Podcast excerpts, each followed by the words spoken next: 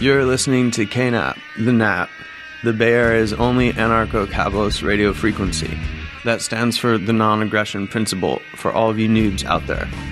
We are the bastion of free thinking, free markets, and free jazz based out of beautiful Berkeley, California, serving all of San Francisco, Oakland, Sausalito County, San Jose, Davis, Daly City, San Mateo, Santa Cruz, and the rest of the world through the live stream accessible 24 7 at knap.biz.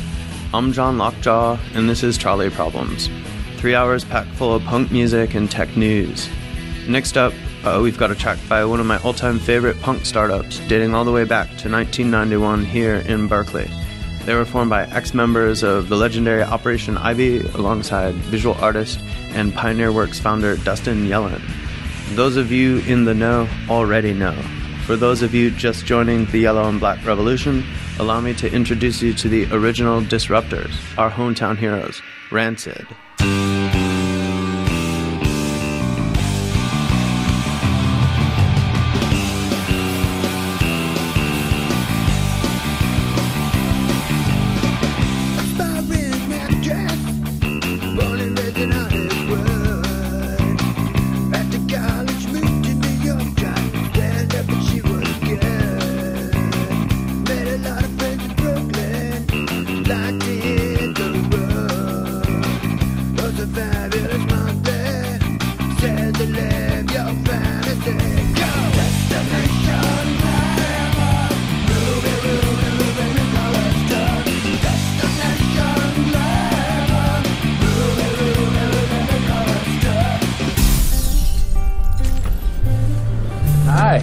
You doing?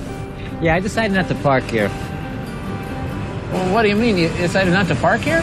Yeah, I just came in. I decided not to park here, so. But, well, I, I'm sorry, sir. Yeah, I decided not to. Uh, I, uh, you know, I'm not. Uh, I decided not to take the trip, as it turns out. So. Well, I'm sorry, sir. We still got to charge you the four dollars. I just pulled in here. I just fucking pulled in here. Well, but see, there's there's a minimum charge of four dollars. Long-term parking charges by the day.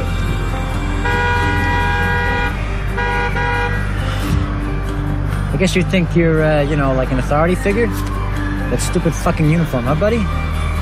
King clip-on tie there, big fucking man, huh? You know, these are the limits of your life, man. Rule of your little fucking gate here. Here, here's your four dollars, you pathetic piece of shit. As the sustain us. As the winds of change blow, we need a strong voice fighting for our way of life. Rand Paul lives our values. A career doctor and grassroots activist, he'll take on those in Washington who spend too much, destroying our liberty. As surely as the sun will rise, Rand Paul will fight every day for Kentucky. I'm Rand Paul, and I approve this message. It's coming from my files, Marty. Rand Paul? Huh. What about Rancid? Paul? LMAO. Oh. Oh, yes I did. A libertarian ghoul fucker who dresses like a disciple of Vivienne Goddamn Westwood. Isn't that wild? I'm just kidding. It's not wild, actually. Because all punk music is libertarian. Here's another one. Fargozi.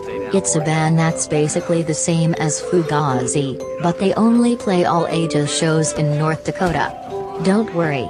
I know what you're asking yourself right now, and I have the answer. Yes, of course, they still cover Red Red Wine live. Welcome back to another episode of the Humor and the Abject podcast, you property owning, tax opposing, rifle humping screedlers. This is Staffan Lee, your trusty studio manager. You've tuned into episode 30, which is fucking insane. Am I right? We've got a great show lined up for you this week. But come to think of it, when do we not have a great show lined up for you? If you like what we're doing here at Humor and the Abject, head over to our Drip profile and become a subscriber today. If you haven't yet, you're effectively a coward. I don't make the rules. This week's episode is brought to you by anarcho capitalism, parking lot fees, bluegrass values, and the band that Justin Yellin used to be in before he decided to become an artist. Oh. Before we start, I'd like to take a quick minute to apologize about doing a performance review of our intern. Well, former intern. Bartholomew Q. Middle Curd, on the air last week. Was it unprofessional on my part? No. But he was annoying as fuck and I apologize for subjecting you to his obnoxious whining about having the privilege of drawing us multiple versions of Rust Cohle from season 1 of the HBO prestige television drama, True Detective. What a tiny Chauncey that boy was. Anyways, it's time to put on our big boy diapers and dive into the ball pit. You can be the Virgil to my Dante. Take me to the ninth circle, my love chode. Let's turn it over to your host, Sean J. Patrick Carney.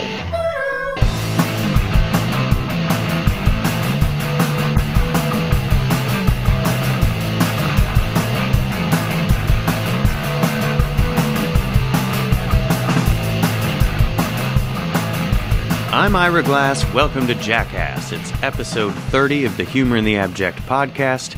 I'm your host, Sean J. Patrick Carney.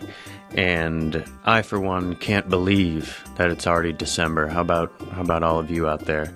Uh, this this year's really flown by. Do you have any big plans for the the winter holidays? You going anywhere? Yeah?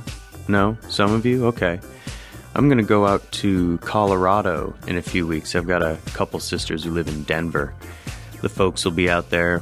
We're going to head to a small town called Salida, Salida, Colorado, that I understand uh, from what my mom told me has a lot of galleries and things like that. She did send me a brochure the last time that she and my dad were there of all the different galleries and things like that. And uh, some of it looks pretty interesting. Looks like there's also a lot of sort of metal yard art. Uh, there is one gallery that is, I believe, exclusively devoted to steampunk. Um, I will make sure to go to that and take some photos and post that on the uh, Humor in the Abject Twitter. So please follow along. Uh, also, I love to live tweet the holidays. So if you're not following me on my personal Twitter account at SOC Malpractice, that's at Soch Malpractice please do so. You can find out, uh, you know, all of the ins and outs of an Irish Catholic family Christmas.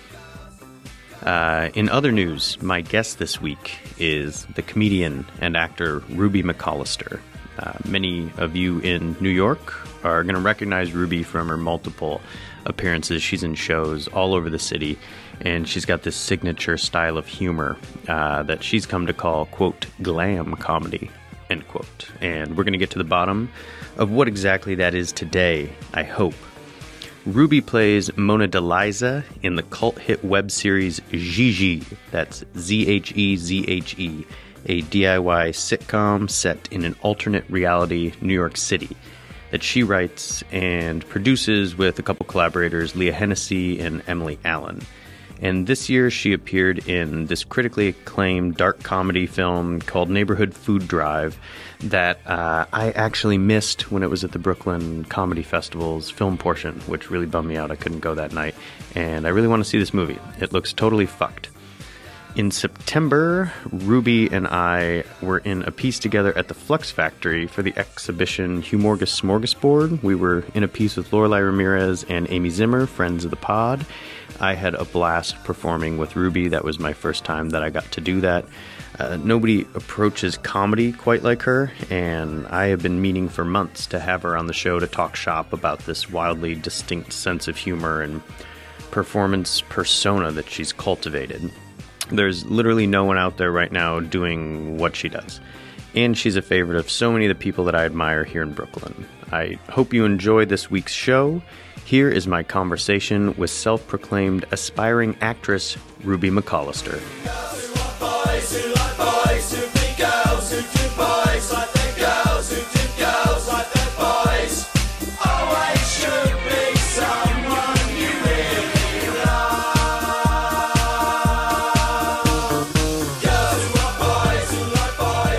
And now we're here in the studio, and Ruby McCollister, welcome to Humor in the Abject. How's it going? It's going well. Thanks. Yeah. How Yeah. how is your week going so far? I know it's mon- we're recording on a Monday, so brand Yeah. new week. My week my week has already been pretty good. I just I had to do an errand for my mother. This morning, Yeah. we're recording bright and early. Yeah, this yeah, is yeah. the 10:30 a.m. is the earliest I've done so one. uh, just imagine what I've been through. And um, I like took a cab from where I needed. Like I, I took a cab. Okay, kill me, literally uh, kill me, everybody. I took a cab, and I had literally the most, truly the most like. I just have the best conversation Yeah. with Akeem. With your cab driver? Yeah. Was it a cab or is this a, a, a ride app? An Ride Uber. Yeah, so I you're know. you're back on the problematic. yeah, back on your bullshit. Yeah, I am. I am. It's uh yeah, I am. Okay. okay. Seriously. I'm holding a cup There's that no says there's no ethical consumption under late capitalism. You know what? Thank you. Thank you for saying that because I was about to say it myself. Um, yeah, and I'm also holding a cup of coffee that says "World's Dumbest Idiot." so I think it's a it's appropriate to admit that I took an Uber here. What was Oh, you took an Uber here, not to the errand. What do you mind my asking what the errand was? um, involving my mother's dog that I is basically just my dog, and for the sake of her emotions, I say is still her dog Oh, okay. because I largely and predominantly take care of this animal. Is your mom here in New York? She is, but she travels. She travels, I guess, a lot. guess. apparently, apparently, she just needs to travel. This lady's got to go. That's exciting. What kind of dog are we talking here? We're talking um super cute. We're talking super cute. That's the breed? yeah. Um we're from California, so Mm-hmm. no, um it's So a, it's a pug. You know what? Approximating a pug. She's um she's a french bulldog. We're gonna say we're gonna assume terrier because of her nose. Okay. so she doesn't have respiratory problems. Very small. Sort of like it has that sort of like the classic gag of small legs big body. Oh, not- classic. Not, a physical. Oh, oh, oh, no, no, no, no respiratory problems, as I said. And no, she she's just really funny because she has that classic small body. I mean, big body, small legs. Classic. I mean, just fucking classic. And um, I can swear, right? You can say whatever the fuck you want. Right, right, right. Cool. Right. It's like the radio channel haven't- I- picking this up. I haven't, even, I haven't. I haven't even figured out what bullshit fake sponsors I'll be using Right, for this episode. okay. So right, right. um, maybe it'll be maybe it'll be sponsored by a curse word. Ooh, I like that idea. Um, so yeah, so I was like transporting this dog because I'm always fucking transporting this dog, and then I was just like, I'm just gonna take a cab because I had to meet her downtown. Blah blah blah. You could have brought the dog here. I should have told you that. That's Did you see all the dogs? I know I don't I like I really am still very much like oh like like I have no concept of how technology has changed the world and how startups like I just don't I was like I'm just like I've got to wear a dress and I've got to you know like, like I have like a it's very bad very bad hence my Uber taking you know what I mean I'm just like a little I'm 5 minutes I'm truly 5 minutes behind so anyway uh, so I was in the Uber. Kill me, sue me, and uh, Whoever it is, also. I mean, if you would have taken Lyft, it's also a person who drives for Uber. true. Like- so I could have just, you know, I, but I, th- I feel like people are saying Uber just as a euphemism of rideshare. It has become a verb, Right. Like friend, right. So like, Google. but you, rollerblade. that's such a good one, rollerblade, or um, t- or what's another one? know. Soda Stream. Soda to Soda Stream. In my Soda Stream. in my therapist's office, there there aren't a lot of there's not a lot of art, but I was really gonna roast you, toast you for that for no reason. I was gonna be like, good for you, good for you, Sean. in the office in the office there's there's very little artwork but there's one framed photo and i don't think it's my particular i don't think that she didn't decorate the office she's Right. just one of the people that works there but there is a framed square photograph of um, i don't know when this was taken but it's from about the the waist down with really baggy jeans of a rollerblader doing like a really sick like grab of his two rollerblades, just cropped right in, and it's in black and white. Uh, Black really, and white? really blown out contrast, and it's just this framed image in there. And every morning that I go, I sit there and I stare at it. On He the wall. holds the blade in one of his hands. Yeah, it's kind of like you know how like any trick on a roller on rollerblades just like- looks pretty stupid. Okay. Yeah. Um, Right, right, right. It's basically just jumping up, Right. sort of kicking off to the side and holding the wheels, maybe. But it stares me in the face while I wait for while I wait for my appointment. How does that how does that make you feel? Like I guess in it- a it kind of- true way, in a true way. Honestly, it makes me smile. It kind of brightens my day It because it's so ridiculous. it doesn't like it doesn't like conjure some weird like emotional humiliation or what is it like I guess it sort of does because it makes Okay. me remember that when I was younger, I didn't really think about the connotations of certain things that I was saying, and I used to call rollerbladers fruit booters. And clearly, clearly, There's a lot there. Clearly, that's like that's rooted in homophobia. But I was like Yeah. 14, and I didn't really think about But also, maybe you thought that they looked like big bananas or something. Maybe it's like the wheels are little Fruit Loops. oh, That's sort of cute. that's really sweet. and if they ride through a patch of milk, they'll break. they'll disintegrate. that's really sweet. um, I feel like we're getting off topic. Okay, fair enough. Um, I want to ask you. Yeah. What is glam comedy, and did Uh, you invent it? I'm obsessed. I feel like I was Did you hear born. that to- dramatic sh- sip of Oh yes, coffee? I did. I'm fully present and aware. Um, I didn't invent glam comedy. what is it? okay, glam comedy, I Mm-hmm. believe, is Is it short for glamorous comedy? Oh yeah, yeah, yeah. um, duh. No, no, no. Are we talking? To, I, I feel like our. I don't know who listens to this, but I feel like we're not talking No to one. people that. I feel like we're not talking to people that still like thinks of rollerbladers as fruit booters. No, You know what no. I It's a mean? pretty. I think. like I feel like they know that glam means glamorous. but I think yes. so. Yes. Right. Right. Yeah. They're, it's a pretty woke audience. Uh, and the wokest of them all are the people who are subscribing to the Humor in the Abject podcast on Drip for just five dollars a month. Thank you. Um, what is glam comedy? Okay, so we first have to dissect what glamorous is. Mm-hmm. The idea of glamour. Yes. Because glamour, which I believe I've recently said that the people that inhabit glamour or worship glamour are in fact cultural refugees. I have I recently said this on a, I, I talk on the phone every day for two hours. and on one of my phone rants, I said that. And I was like, that feels really good. like, like, yeah, say that again.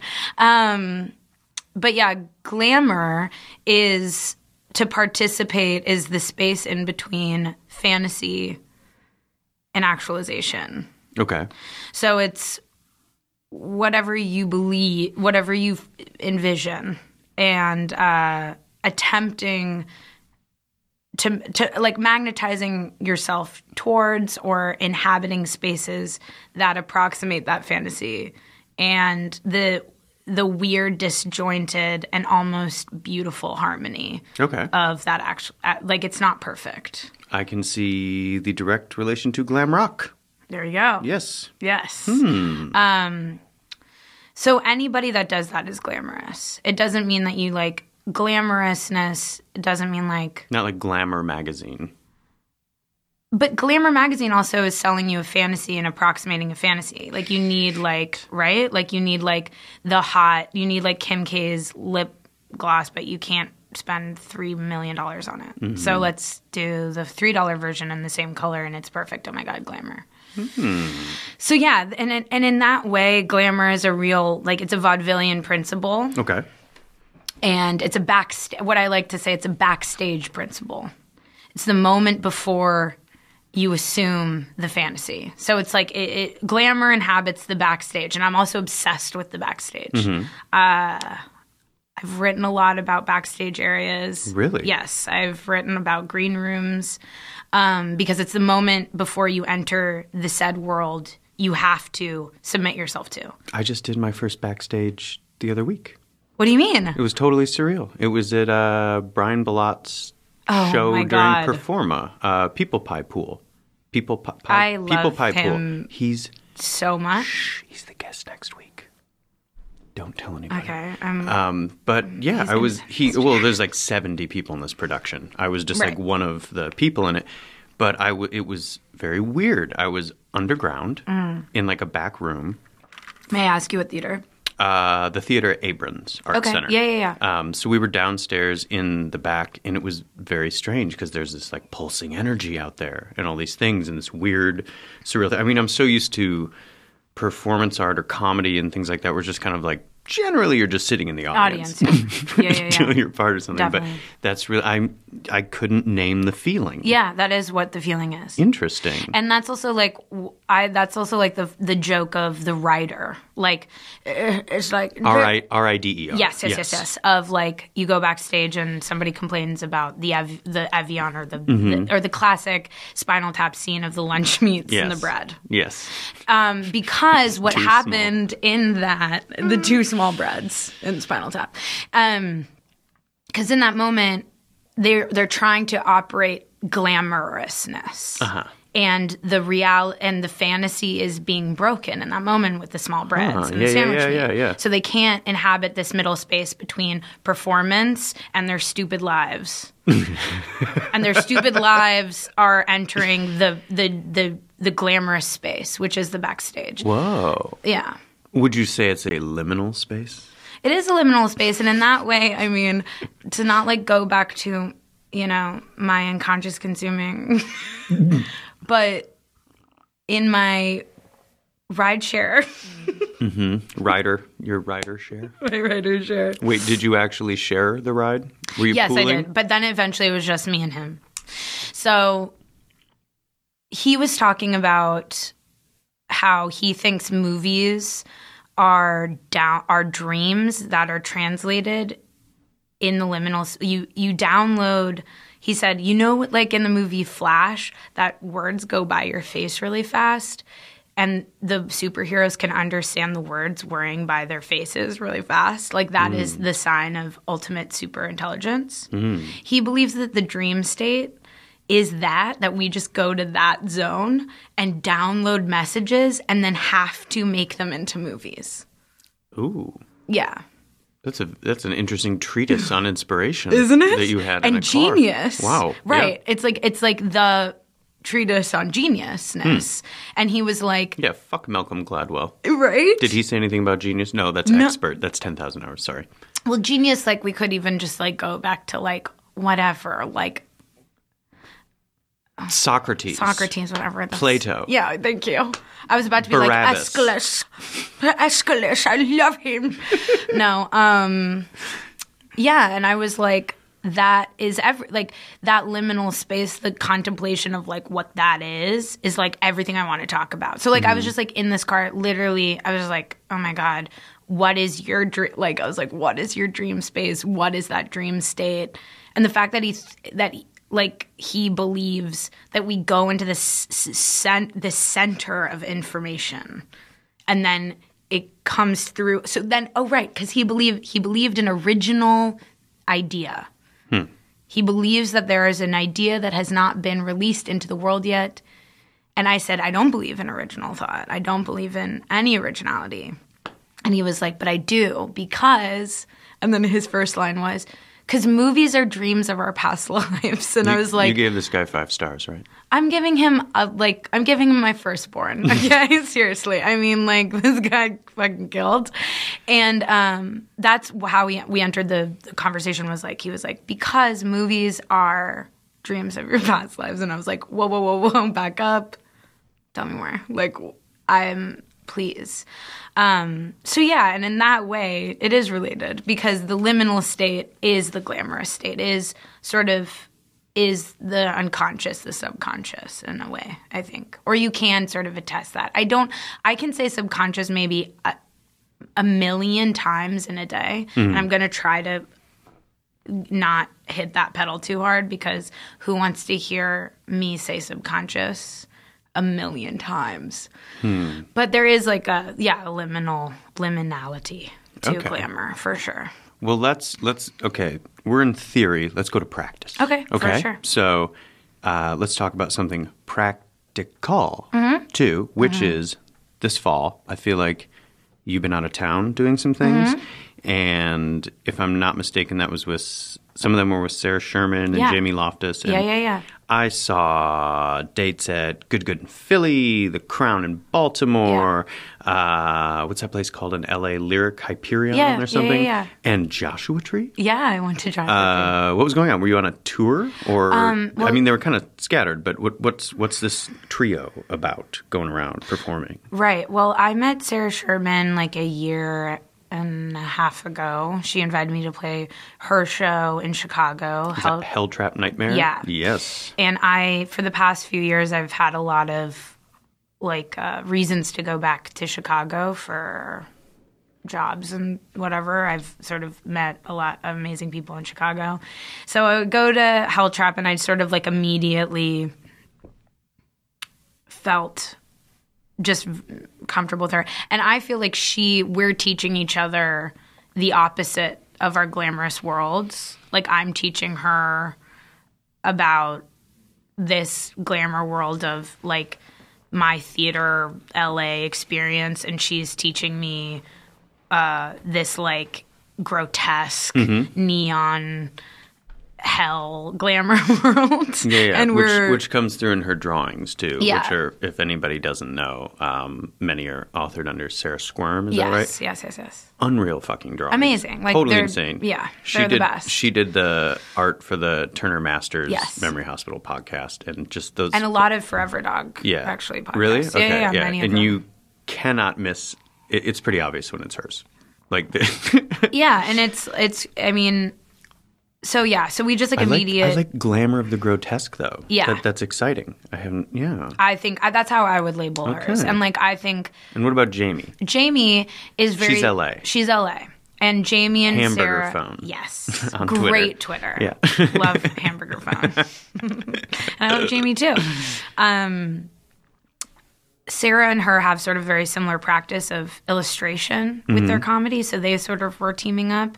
And Sarah was just like you know, wood glue of the of these two worlds Mm-hmm. of me and Jamie. Um, and Sarah is, you know, just like like- decided she's like, like we have to do this. Stewart Copeland driving the beat behind Sting and uh, Oh my god. A- Andy Summer. I don't know the guitar. you ever is heard Andy his- Summers is that the guitar player? The I police's name. I wouldn't know, but I I, love Stewart.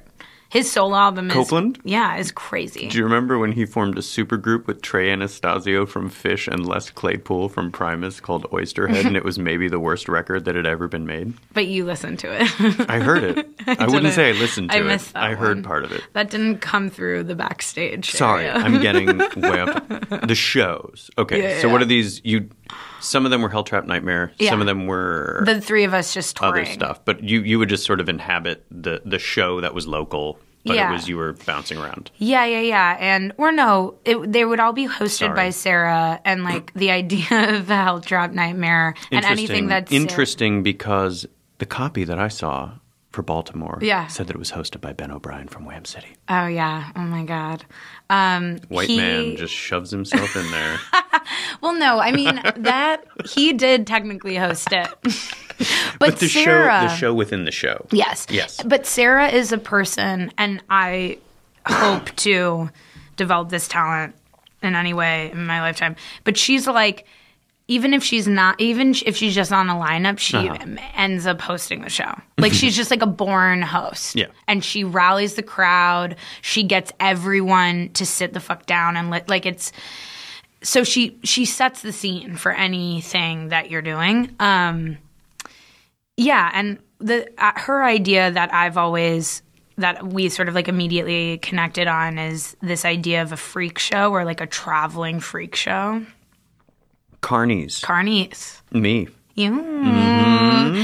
Um, whereas like I feel like I have travel. I have been a, like in a freak show my whole life, and I think Sarah felt like she was um, like the freak that fell off the wagon in Long Island. And she was like what the hell am I doing here? But I um and then we like then we met and now we're back on now we're back on the circuit. Like that's that's how that's how our friendship feels. I'm liking this link because now I'm thinking of Mm-hmm. the traveling circus of the Dust Bowl as glam. Yeah, I mean it is. I mean anything fantasy, anything anything fantasy is glam. Anything that where you are demanding your fantasy to be actually present in a space is glamorous. That is what glamour is. And period. Period. And that's why movies are glamorous because we inherently know that they're fake. Mm-hmm. We inherently know that they're not they're not perfect and and like the idea of like the movie lot the back lot the also the back lot is the ultimate green room to me is the ultimate backstage. So it's like the the buildings that look like london or a cityscape and they're just two inches deep and they're just facades. The idea of facade is so alluring and so glamorous um because they i mean you can go into like i don't know they don't require responsibility. I don't know i mean like i don't i don't know why i don't know why human beings are so turned on by facade but i mean i can maybe think about it for a second and figure it out but So, what what I'm very curious about the Joshua Tree show actually Okay. because Oh, I have a such a trippy area. Yeah. Um, and I've gotten to spend some time there. Did you, by chance, go to the Integratron?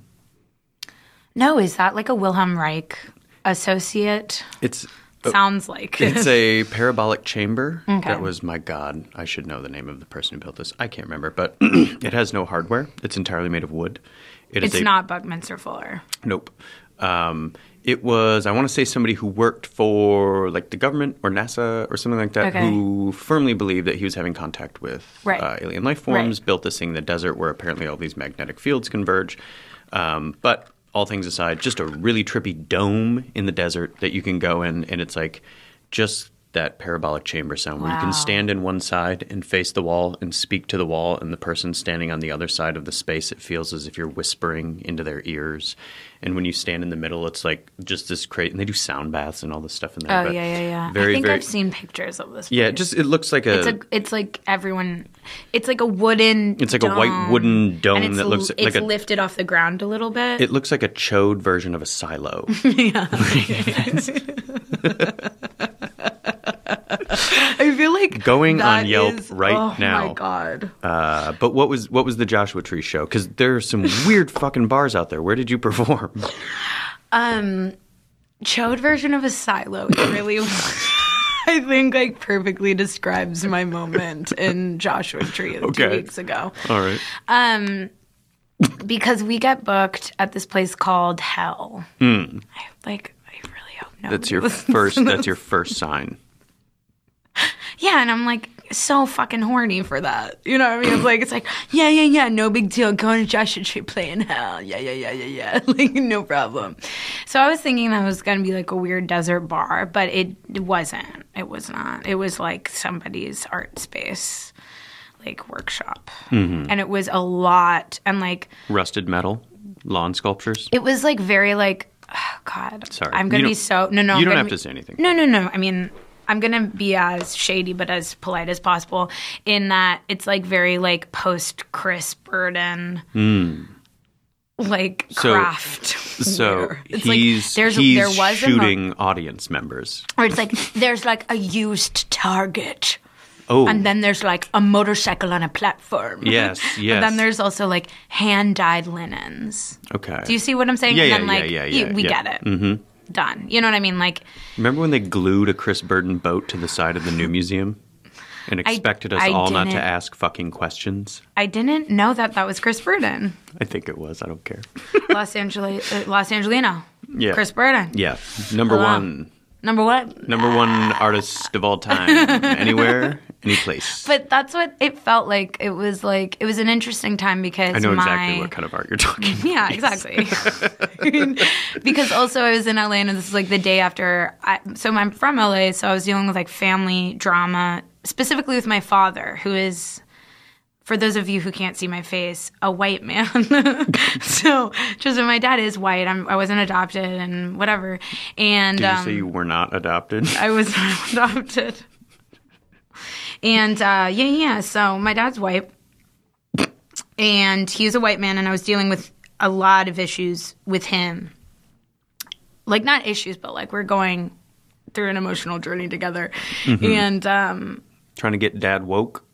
no, it was like my dad's going through a very interesting sort of gender moment. Okay. Yeah, yeah, yeah.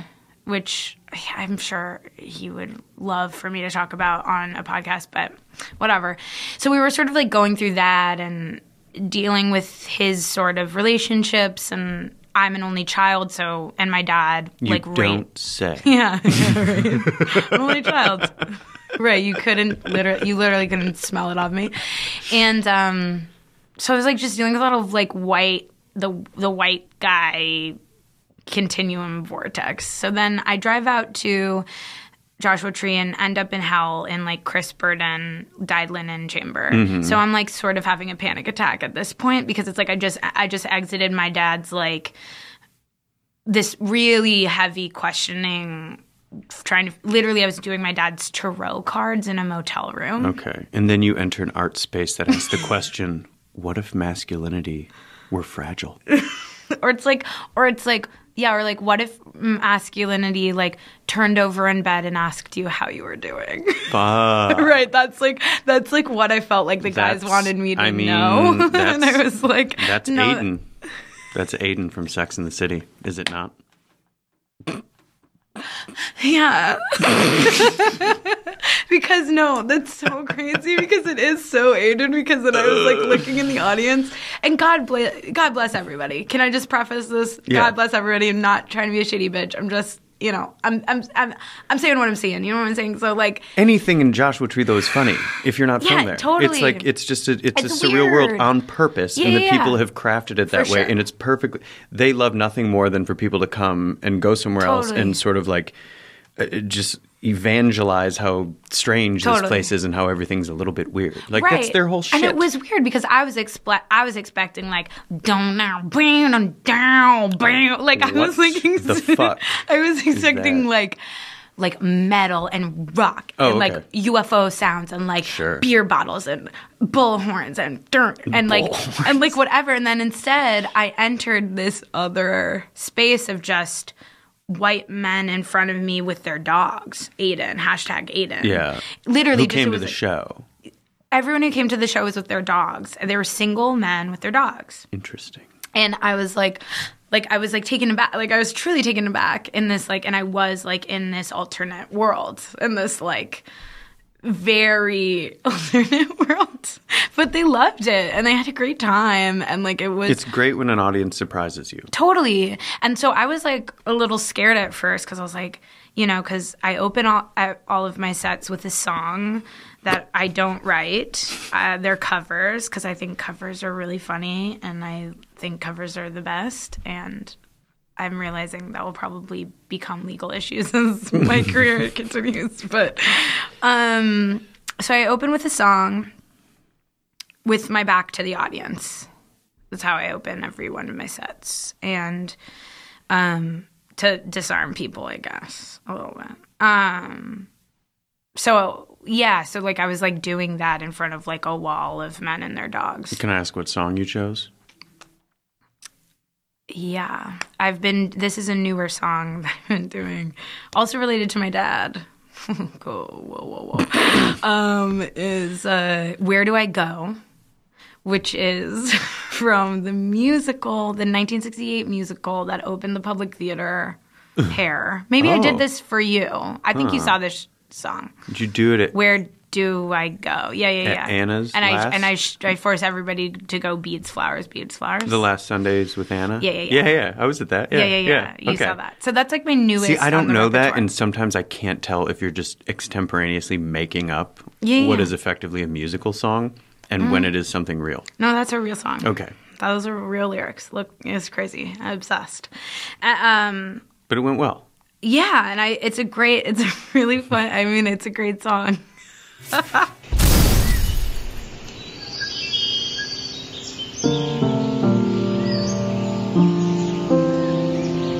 a personal matter between us, boss. Is there anybody pressing charges? Not me. You want to say anything, Cole?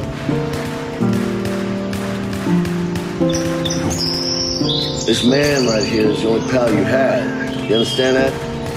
Fuck him. I'm his pal. I quit. You serious? I'll send you a letter. Yeah, fuck this. Fuck this world. Nice hook, Marty. Mrs. Krabappel and Principal Skinner were in the closet making babies, and I saw one of the babies, and the baby looked at me. Baby looked at you?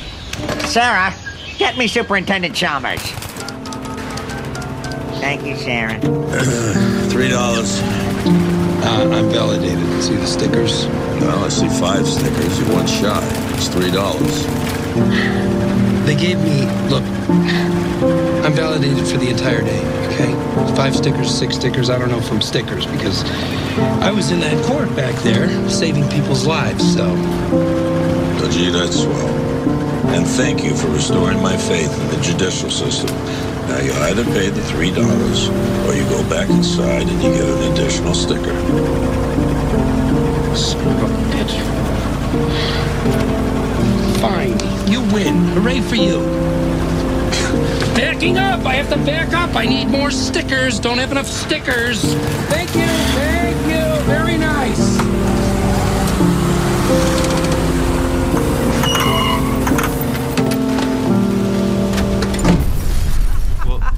Okay, so Yeah. I want to get into some of the nuances of the stand up and the acting Mhm. persona that For you sure, have. for but sure. because hands down, like the kind of character that you're playing, and I'm sorry if calling it a character is wrong, Mhm. uh, is one of my favorites in New York. And um, I very often can't tell the difference between when you're being satirical Mhm. and when you're being earnest. Mhm. And surely that's part of what captivates people and makes them interested in it. And you have this clear kind of mastery of classical acting techniques and a lot of vocalization stuff. So obviously you've been trained, um, and it's all done though under this kind of hilarious send up of the very people who value that stuff. Right. And so before we get there, it does seem logical, uh, since we've referenced it a few times, to to do a little biographical background Mhm. and what you were like growing up. Okay. Because you grew up in Hollywood, California. Mhm, Is that correct? mhm. And you were in that documentary Yeah, Fame about, High. about the high school and Yeah, stuff. can- So we could get into all that. so no, and, and you don't have to go into depth, but Mm. clearly all of this feeds into like you're not just sort of you didn't one day decide like my thing is going to be sort of uh, playing with this idea of the the aspiring actor or actress Yeah. or uh, is it act I believe it's actor now but you say actress I'm trying to be oh no, no, PC. yeah. In the culture, it's actor. That's what I thought. Yes, totally. But Um, I still use actress for a reason. Yes. totally. Um, but so it's not just this. You didn't just pick that up one day. No, this no, is no. like something that you're you have an in-depth relationship to, and that's where it's sort of um, that's where it becomes this very in-depth satire instead of just making fun of something because Yeah. it's not. It's pretty clear that you have a lot of uh, affection for all of these things that you're sort of clowning on, and so what what's that trajectory like in like a, a you know a- Wikipedia yeah, yeah, intro yeah. like life paragraph For sure, for sure, for sure. for the Yeah. Um, so as fast as I can do it. Yeah, my parents met at uh I know this seems like come on Ruby. Um, but uh my parents met at a Shakespeare festival. and thus began um and then they got together while papering um this sort of famous Broadway show called um I Hate Hamlet, where someone gets uh, one of the old Shakespearean actors actually famously stabbed somebody on stage. Actually, and my parents were managing that show.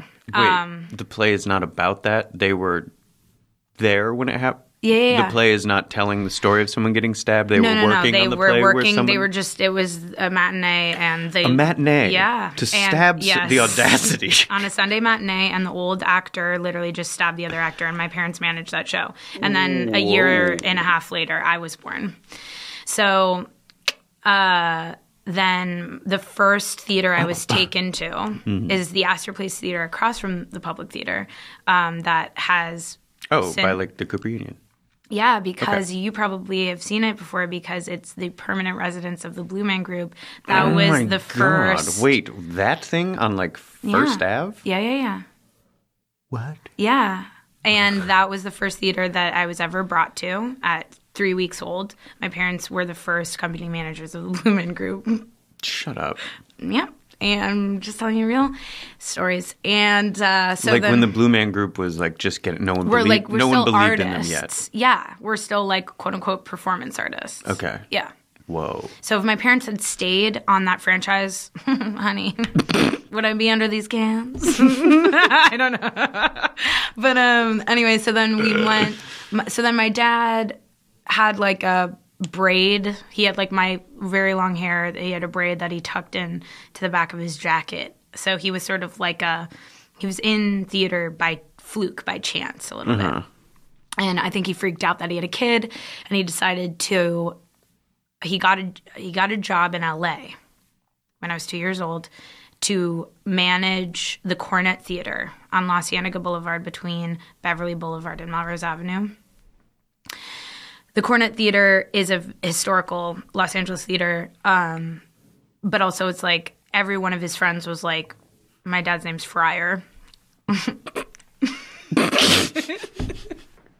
they were like, Fryer, why are you going to LA to do theater, dude? Mm-hmm. sounds like a bad idea. Um, and he was like, well, I have a kid and I, you know what I mean? Like he needed a proper job. So we moved to Los Angeles and I spent every day of my life in the Coronet Theater um, until I was 12 years old when my dad when the this is crazy the theater was the management was sold to the guy that owned the largo and now it's just the largo so now it's the one of the bigger comedy clubs in los angeles Oh. and it habits that but that's my theater like i was the princess of that theater Interesting. and like uh, that i know that theater like the back of my i have dreams about my like that's the theater of my mind Mhm. and uh hence the backstage aspect of it. The only place that I wasn't fully allowed to go on ever was the stage. So every other aspect, of All the backstage yes, stuff. Yeah, yeah, yeah, yeah. So everything was mine besides the stage because that's where the work was being done. And um,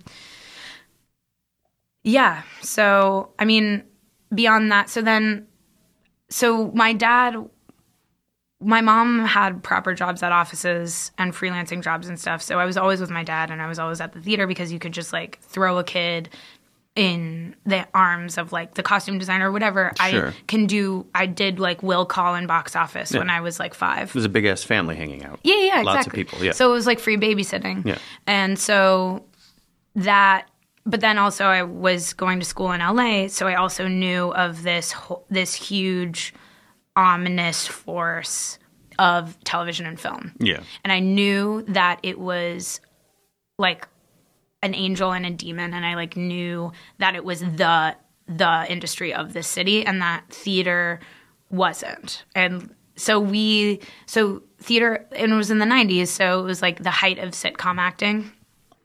So the the actors that we would that would come through the theater were out of work sitcom actors. Um just brutal and it was it's like your last resort especially Uh-huh. in the 90s to do theater in LA Uh-huh. in the 90s or the early 2000s was like you didn't want to go there Has that Um, since changed? Is there a bit of a artistic revival of sorts? well and then my dad did artistic stuff too on the side but the ones in the coronet never that artistic no I don't know if it's changed Okay. but I do think what I do know is that people are going to live performance more in LA uh, because of Uber Hmm. Oh shit! I said Uber again. That's fine. because people can get drunk and like go out and stuff. Yeah, yeah. Yeah, yeah. Interesting. Um, and then wait, so uh, that did you you have a voice credit on the on that Henry Darger documentary? Mhm, mhm. How old were you when that happened? Um, I was eight. Eight. Yeah. and your dad was in it too. My dad a- was in it too. Okay, that's Mhm. very funny. So you are just you're like through osmosis just absorbing Yeah, this stuff and it's just around you constantly. Yeah, totally. Or just like, yeah, I was just the kid around. And then that um and then that documentary, which I haven't gotten a chance to see. I heard that it was on Netflix and it's not anymore. Oh yeah, But wasn't, I um, guess.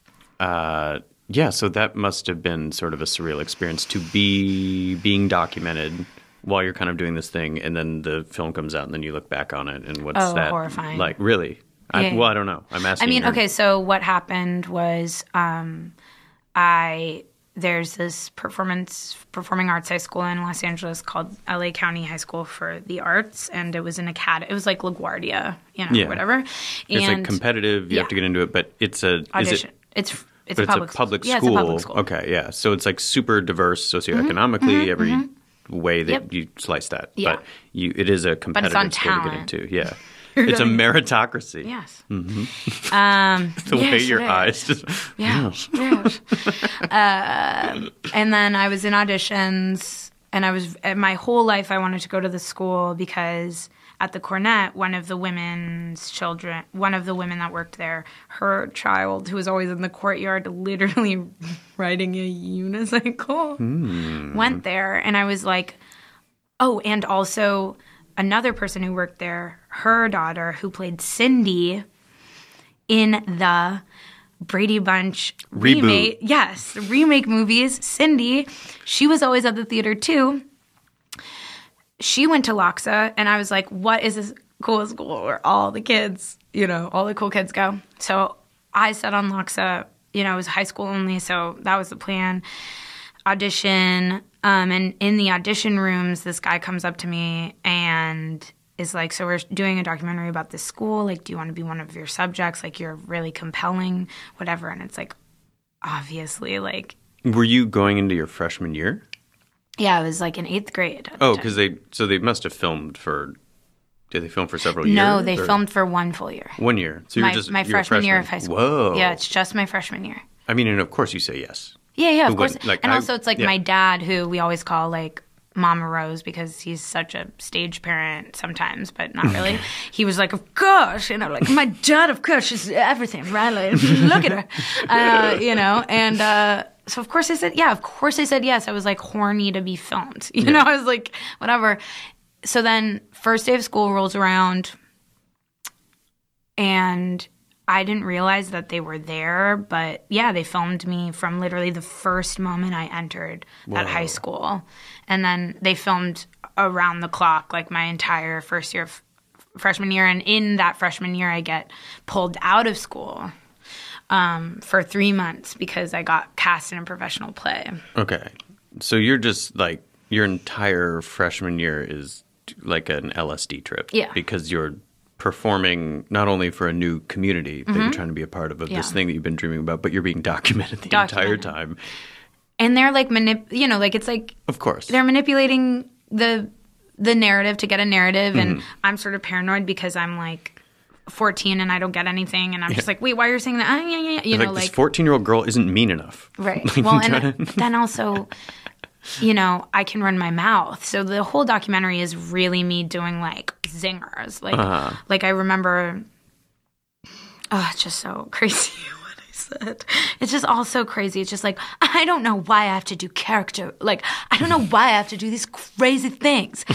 Like m- you're telling me meryl streep and robert de niro pretended to be turtles on the floor? Yeah right. Like just like crazy crazy stuff. Oh my god. Yeah, yeah, yeah. Well, so clearly, I mean, this stuff, um, you absorb this and it becomes something that has found its way very much into what you do now. Yeah. And and as you, um, when you first started doing, when you turned to what I guess is comedy, did it Yeah. come through more like because there was Fakehead. Mhm. That was something that you did that was like experimental theater, yeah but yeah, yeah clearly meant to be very funny, right? Yeah. Um, when when does that jump happen to like I'm pursuing this thing? Was there a disillusionment, or was it just simply like a natural progression into like, well, I also have a knack for being very funny, so let's fuse the two.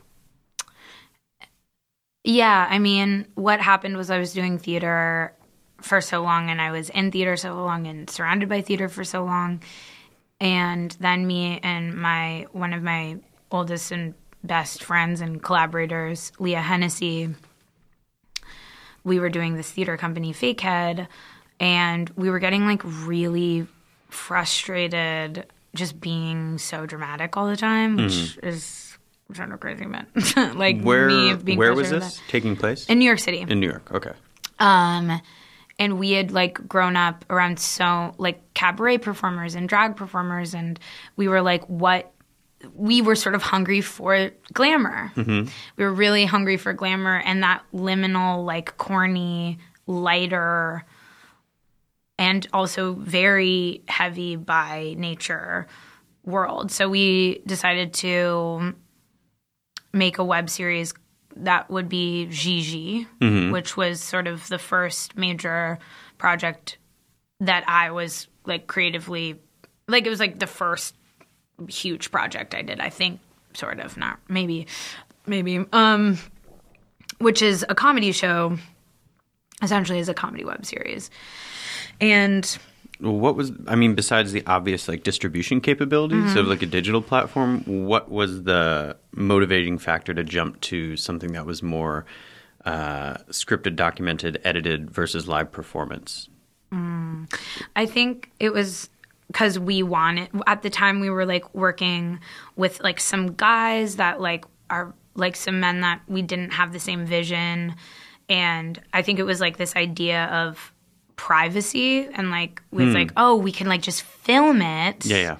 and nobody needs to be there besides just like a few people and it can be this like fantasy like it, it just felt like very uh, protected Okay, the video yeah. aspect of it Yeah, just felt yeah. a little more protected at the time and so yeah so as we did that and released those um a friend that I'd known for a long time, Julio Torres, um, asked me to perform one of his shows as my character in Gigi, Mona DeLisa. Mona DeLisa.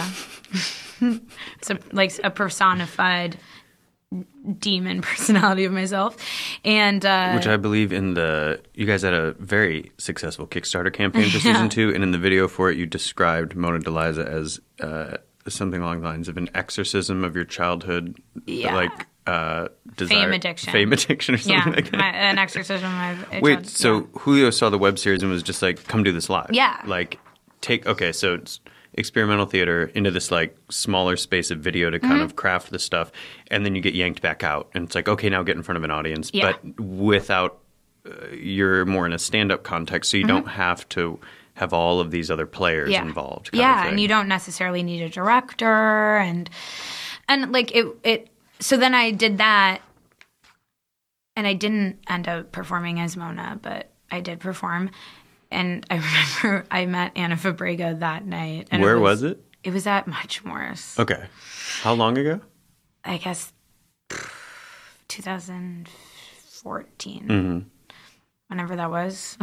I don't know, three years Three ago. years ago? Yeah. Uh, and uh, yeah, it, it was just like, oh my God, I remember I can rely on myself. Yeah. And it was like this amazing, like, I, I, it, it's just coming from me Mm-hmm. which was this sort of um, because like I've which is also related I think it's like I've always been performing in mirrors and in backstages or alone when nobody's watching because I'm a, an only child and you know like I'm always left alone But then the public part has been collaborative and in theater and things like that. So you're in this the the space where you're inhabiting the glam. Yes. Gets to go in front of Exactly. people. Holy fuck. there you go All right. it's that in between space Yeah, that's yeah. what stand up is And you get me. to Yeah. go out and play in it. Yeah. And do it you just literally move the shit Exact- that you would be Oh, doing my God. in a green room or in the mirror, like goofing off by yourself, Mhm. to like, oh, and now I can do this here, Yeah. and that context and people permits act- it. and real people applaud Well, yeah, that,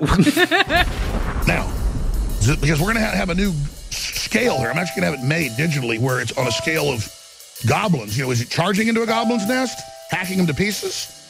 Or is it just going, you know, around the goblins? Is it kissing goblins, even though you still stab them, you give them a kiss? Or is it catching them in bed with a goblin? And then the final scale, is Trump going to have babies with a goblin and actually help the New World Order and turn against us like Darth Vader? Is he going to marry a goblin?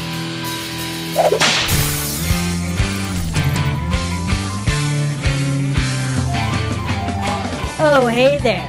You just stumbled across the channel that produces the best and most dopest videos on YouTube. Perhaps you came here to laugh at social justice warriors. Perhaps you came here to learn about libertarianism and anarcho capitalist beliefs. Perhaps you came here for my pro gun videos. Whatever you're looking for, I got it here, and you're gonna love my content. Now, a lot of people go look at someone's most popular videos to see their best content. But the crappy part for me is my very best videos and my most popular videos have all been striked and taken down by YouTube. So I re-uploaded them, and uh, they don't have as many views, so they're not my most popular videos. But you can still find them. You can still find my best videos. They're in the best of Mr. Dapperton playlist. That's where you're gonna find all my very best episodes. So, at the end of this little trailer that you're watching now, you're gonna see a link to that playlist. Feel free to watch it. There's enough videos there to keep you entertained for months. I'll also throw in a link to my two most recommended videos, my video on anarcho-capitalism and my video on gun control. I hope you check out all three links. Uh, they're gonna change the way you see things. See ya. Oh, and don't forget to subscribe.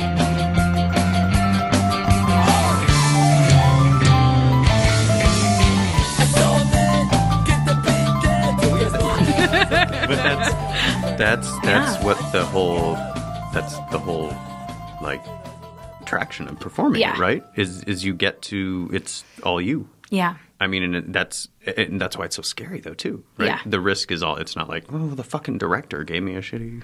right, exactly. It's like I, that. I was the worst actress in that way growing up because I was just like, oh god, these scripts are like no. It's like I always had a vision in my mind.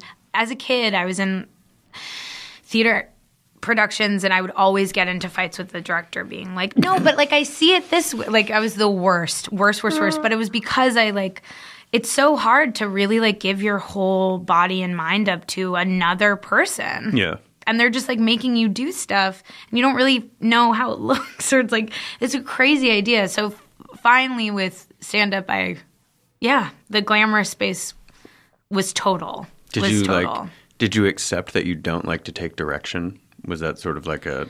Because I feel like if you're wanting to be an actor, Mhm. you lit. I mean, you have to. You have to. You have to have that skill set and be very like open to it or something. And it sounds like you were kind of wrestling with. I was wrestling I want to do that, and then but then a space exists where you don't necessarily have to. Yeah, I think like for a long time I was wrestling with being an actress because, and I say actress for a specific reason, but um, because it was almost everything I wanted. hmm And yeah, I, well, it was, probably the logical thing that was presented to you Yeah. based on just sort of your surroundings and your upbringing that Yeah. this is the route that you take. Right. or Yeah, something. exactly. And I'm sure that in growing up in a theater, there weren't weirdo stand up comics coming in and No. just being nuts. no, and uh, there was like performance artists sometimes, but Well, and stand up comedy then looked stupid. yeah, It was the vast majority of what was happening, which, you know, at the, it, admittedly at the time, a lot of it like I enjoyed or something. But Yeah. in hindsight, thinking about it, it was really kind of just middle of the road. Totally. And just sort of the same thing over and over again. And so, what's the appeal of that if you want to do more character driven stuff? Mhm. Like there, or just do something that's nonlinear right, that requires, I don't know, like it doesn't have a laugh every 30 seconds. Right. That maybe builds or takes some time. right.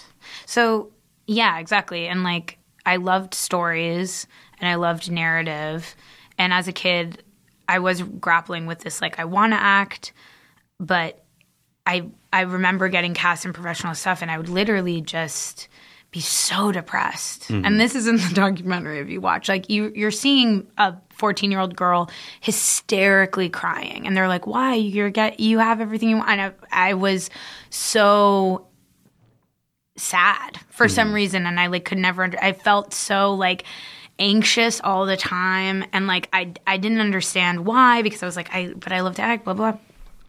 But I think uh yeah, so finally with I had to admit like at 18 that I was like you can't take direction, you're having trouble following orders apparently. You need to figure that out.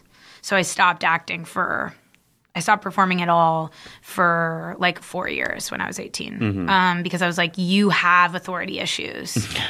and you need to figure it out and you need to understand what's going on. And now I can take direction Mhm. for all of those listening. um, but uh, but it, it was a it was a deep deep rooted authority issue thing, and uh, it made me so anxious. And it's I I can't I I saw actors die. You know what I mean? Like Like Heath Ledger. yeah, I was there.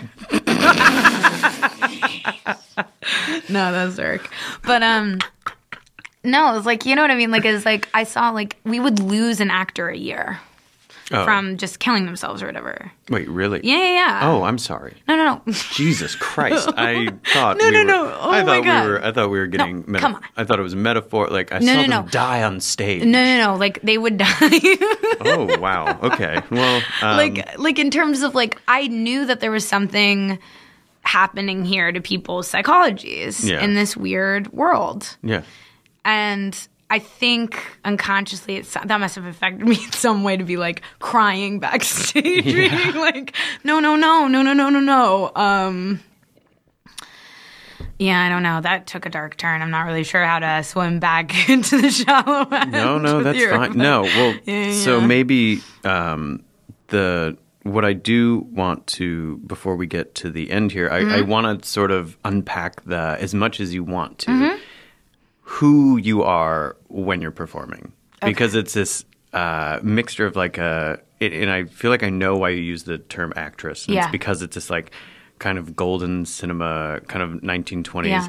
actress, but it's also like an unhinged like high school theater fascist. Yeah. Yeah, yeah, yeah. Uh, and but also like an extremely hyper self-aware performance like everything's with a wink and a nod Mhm. and I, i'm just like as much as you want to like Mm. what what what are you inhabiting while you're doing this what do you kind of Mhm. where does it come from Okay. Uh, so yeah, definitely. Um, I from mirrors, Mhm. like just literally playing in front of mirrors my whole life, and then uh, my mom, like old movies. Uh, I was very much aware of where I was being raised in Los Angeles, so I knew that I was in Hollywood, and so at a very young age, I started watching very old movies with my mother and my grandmother. um, oh and if you don't have i mean i'm not trying to be like freudian here but if you don't have siblings around Yeah. you like clearly you're acting these things Yes, out by yourself and not like doing them with another person and kind of getting it out of your system And- you're you're building and building and, building and remembering Yeah, all of these sort of because they become your they become your home life. Uh-huh. That those characters are were my home lives, and like my like mom. the cable guy yes. yeah, like cable guy. But there is something I was I was watching that Andy Kaufman Jim Carrey Oh, Netflix watched that yet. thing. Very funny. Very I have a lot to say about that, but another time. And um, yeah, so my mom and my mom's a native Los Angelino. I come from a f- like four generations of Los Angelinos, which is Whoa. very rare and weird. Yeah. So my mom would drive me around and be like, this movie that we watched last night was filmed there. Or like, I knew about the Paramount lot and I knew where Marilyn Monroe died and I knew that there was a report at the Hollywood Roosevelt Hotel that Marilyn Monroe's ghost was locked in a mirror. Like it, like I knew, like I knew the myth. So Yeah, yeah. everywhere I went, well the backstage Yes, of the city yes, Like, backstage of the cruising city. around and, and that's what I'm obsessed with, and that's what I love. The backstage of Los Angeles. That is my home. That is my home. And uh, well there's like an underdog element to it too Yes. right like all the backstage like all the real the Yeah. stuff that's the nitty gritty of the like in the spinal tap thing when it's like oh god these sandwiches aren't to our liking Mhm. then all of a sudden it's just like well you're just shitty rock musicians you're not actually like these Right. giant personas And it's like to to to think that Marilyn Monroe died, and the report is that she's in a, a classically sort of always sort of uh, s- criminal-ish or not criminal-ish, but you know, sort of shitty Hollywood hotel. That's Mhm. not even that she's not trapped at the Chateau Marmont. Mhm. She's trapped at the Hollywood Roosevelt. You know what I mean? Like it's like there's no that is glamour yeah the the myth Marilyn fucking Monroe's ghost is reported to be seen at the Hollywood Roosevelt Hotel. like that's that's nuts. That's Mhm. amazing. So I knew all of what was going on, and I had a dear friend Mercedes, who also was in my class in growing up, and she also watched old movies. So we would like play together, and I would look in the mirror. You know, I had friends that knew about it a little bit, but it was largely just my world Mhm. that was this old world that I would perform in the mirror. And then I would go to the theater and see these weird character types and then go back home and perform in the mirror. Um, so that's largely w- th- this character that I guess some people call aspiring actress. Some people have come up to me as like that aspiring actress character, and I'm like, interesting. Um, is just this like almost this sound, this safe sound Mhm. in my mind. It's just my home sound. You know what I mean? Like I look in a mirror and I was like, suddenly I'm. You know. Mhm. Because like ever since I was a kid, I also the old movies I was watching was like Sunset Boulevard, All About Eve. These middle aged women characters of they've seen it all twice. Yeah. So that was like the archetype in my mind of just glamorousness was this middle aged woman that is a little bit over it, but also here to be your friend. Yeah. Oh, I, Yeah, well, yeah. that's funny. The archetype because the the the script that you're playing Mhm. through these things, or this or this predetermined kind of like character that you're supposed to be. Mhm. Um, it it it's just simply anachronistic. Like if it were. If this were 40 years ago, Yeah. that would totally make sense if you were acting Yes, like that. But yes. because there's this gap in between, it becomes like extremely hilarious, but in this really weird way because we're very used to, I feel like, seeing people inhabit personas on stage that are sort of send ups of like a YouTube makeup Mhm, vlogger or mhm, like this mhm. is something very, very contemporary. Yeah, yeah, And so it's bizarrely confusing Yeah. when it's this other realm that we all know, what, it is, what it is. but you are just but like, maybe you that's haven't not experienced it. Maybe you haven't watched all the old movies, but there's but something you have it in your you know. You, yeah you know what that It's a human knowledge. well you know that if you grew up in the united states Yeah. watching any movies you know like the voice that you go into Yes. like that's a i don't know why i know it Yeah. but it's like from a thing and it conjures a certain Yeah. thing and its uncanniness is what's kind of Yes. i think captivating about it because you're kind of like what like why is this person Mhm. doing this thing like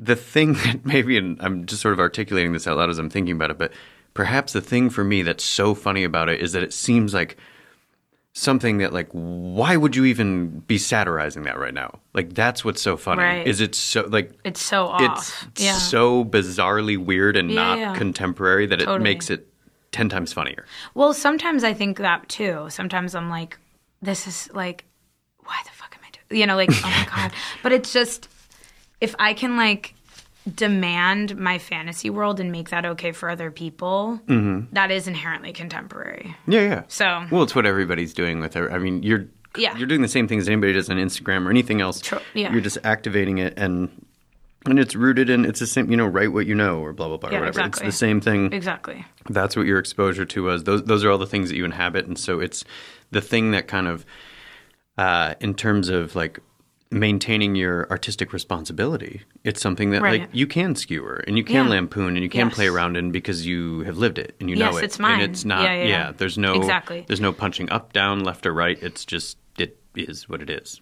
Yeah. Like- thank, yeah. Thank you. I mean, I really, tr- yeah, I, I couldn't do anything. I like, I don't want to do anything else. I don't want to do anything I don't know about. I don't want to do Yeah. anything that's not mine. yeah um well ruby thank you so much for coming by today this was super fun Yeah. Likewise. um, I like to, yeah. You gave me a lot to think about. I want to be, I want to think about where I'm glam now, Good. and I want. I uh, need everyone to do. yeah, that. yeah. I want to. You. I'm so glad that you say, say that. Yeah. Um, so yeah, thank you so much. Anything? Uh, this will come out on Sunday. Anything coming up that people should check out? That your any shows or anything? Well, you can always follow me on at aspiring 323 actress on Instagram for any upcoming dates. I have a monthly show Mhm. every well, not monthly. We're going to just see how that goes, but it's called Ruby's World. Mm-hmm. I'm not sure of the date yet, but it's going to be this month, December. And uh yeah, follow me there. Cool. Yeah. Uh, Ruby, thank you so much to everybody who's listening. Thank you so much. I'll see you in half a fortnight.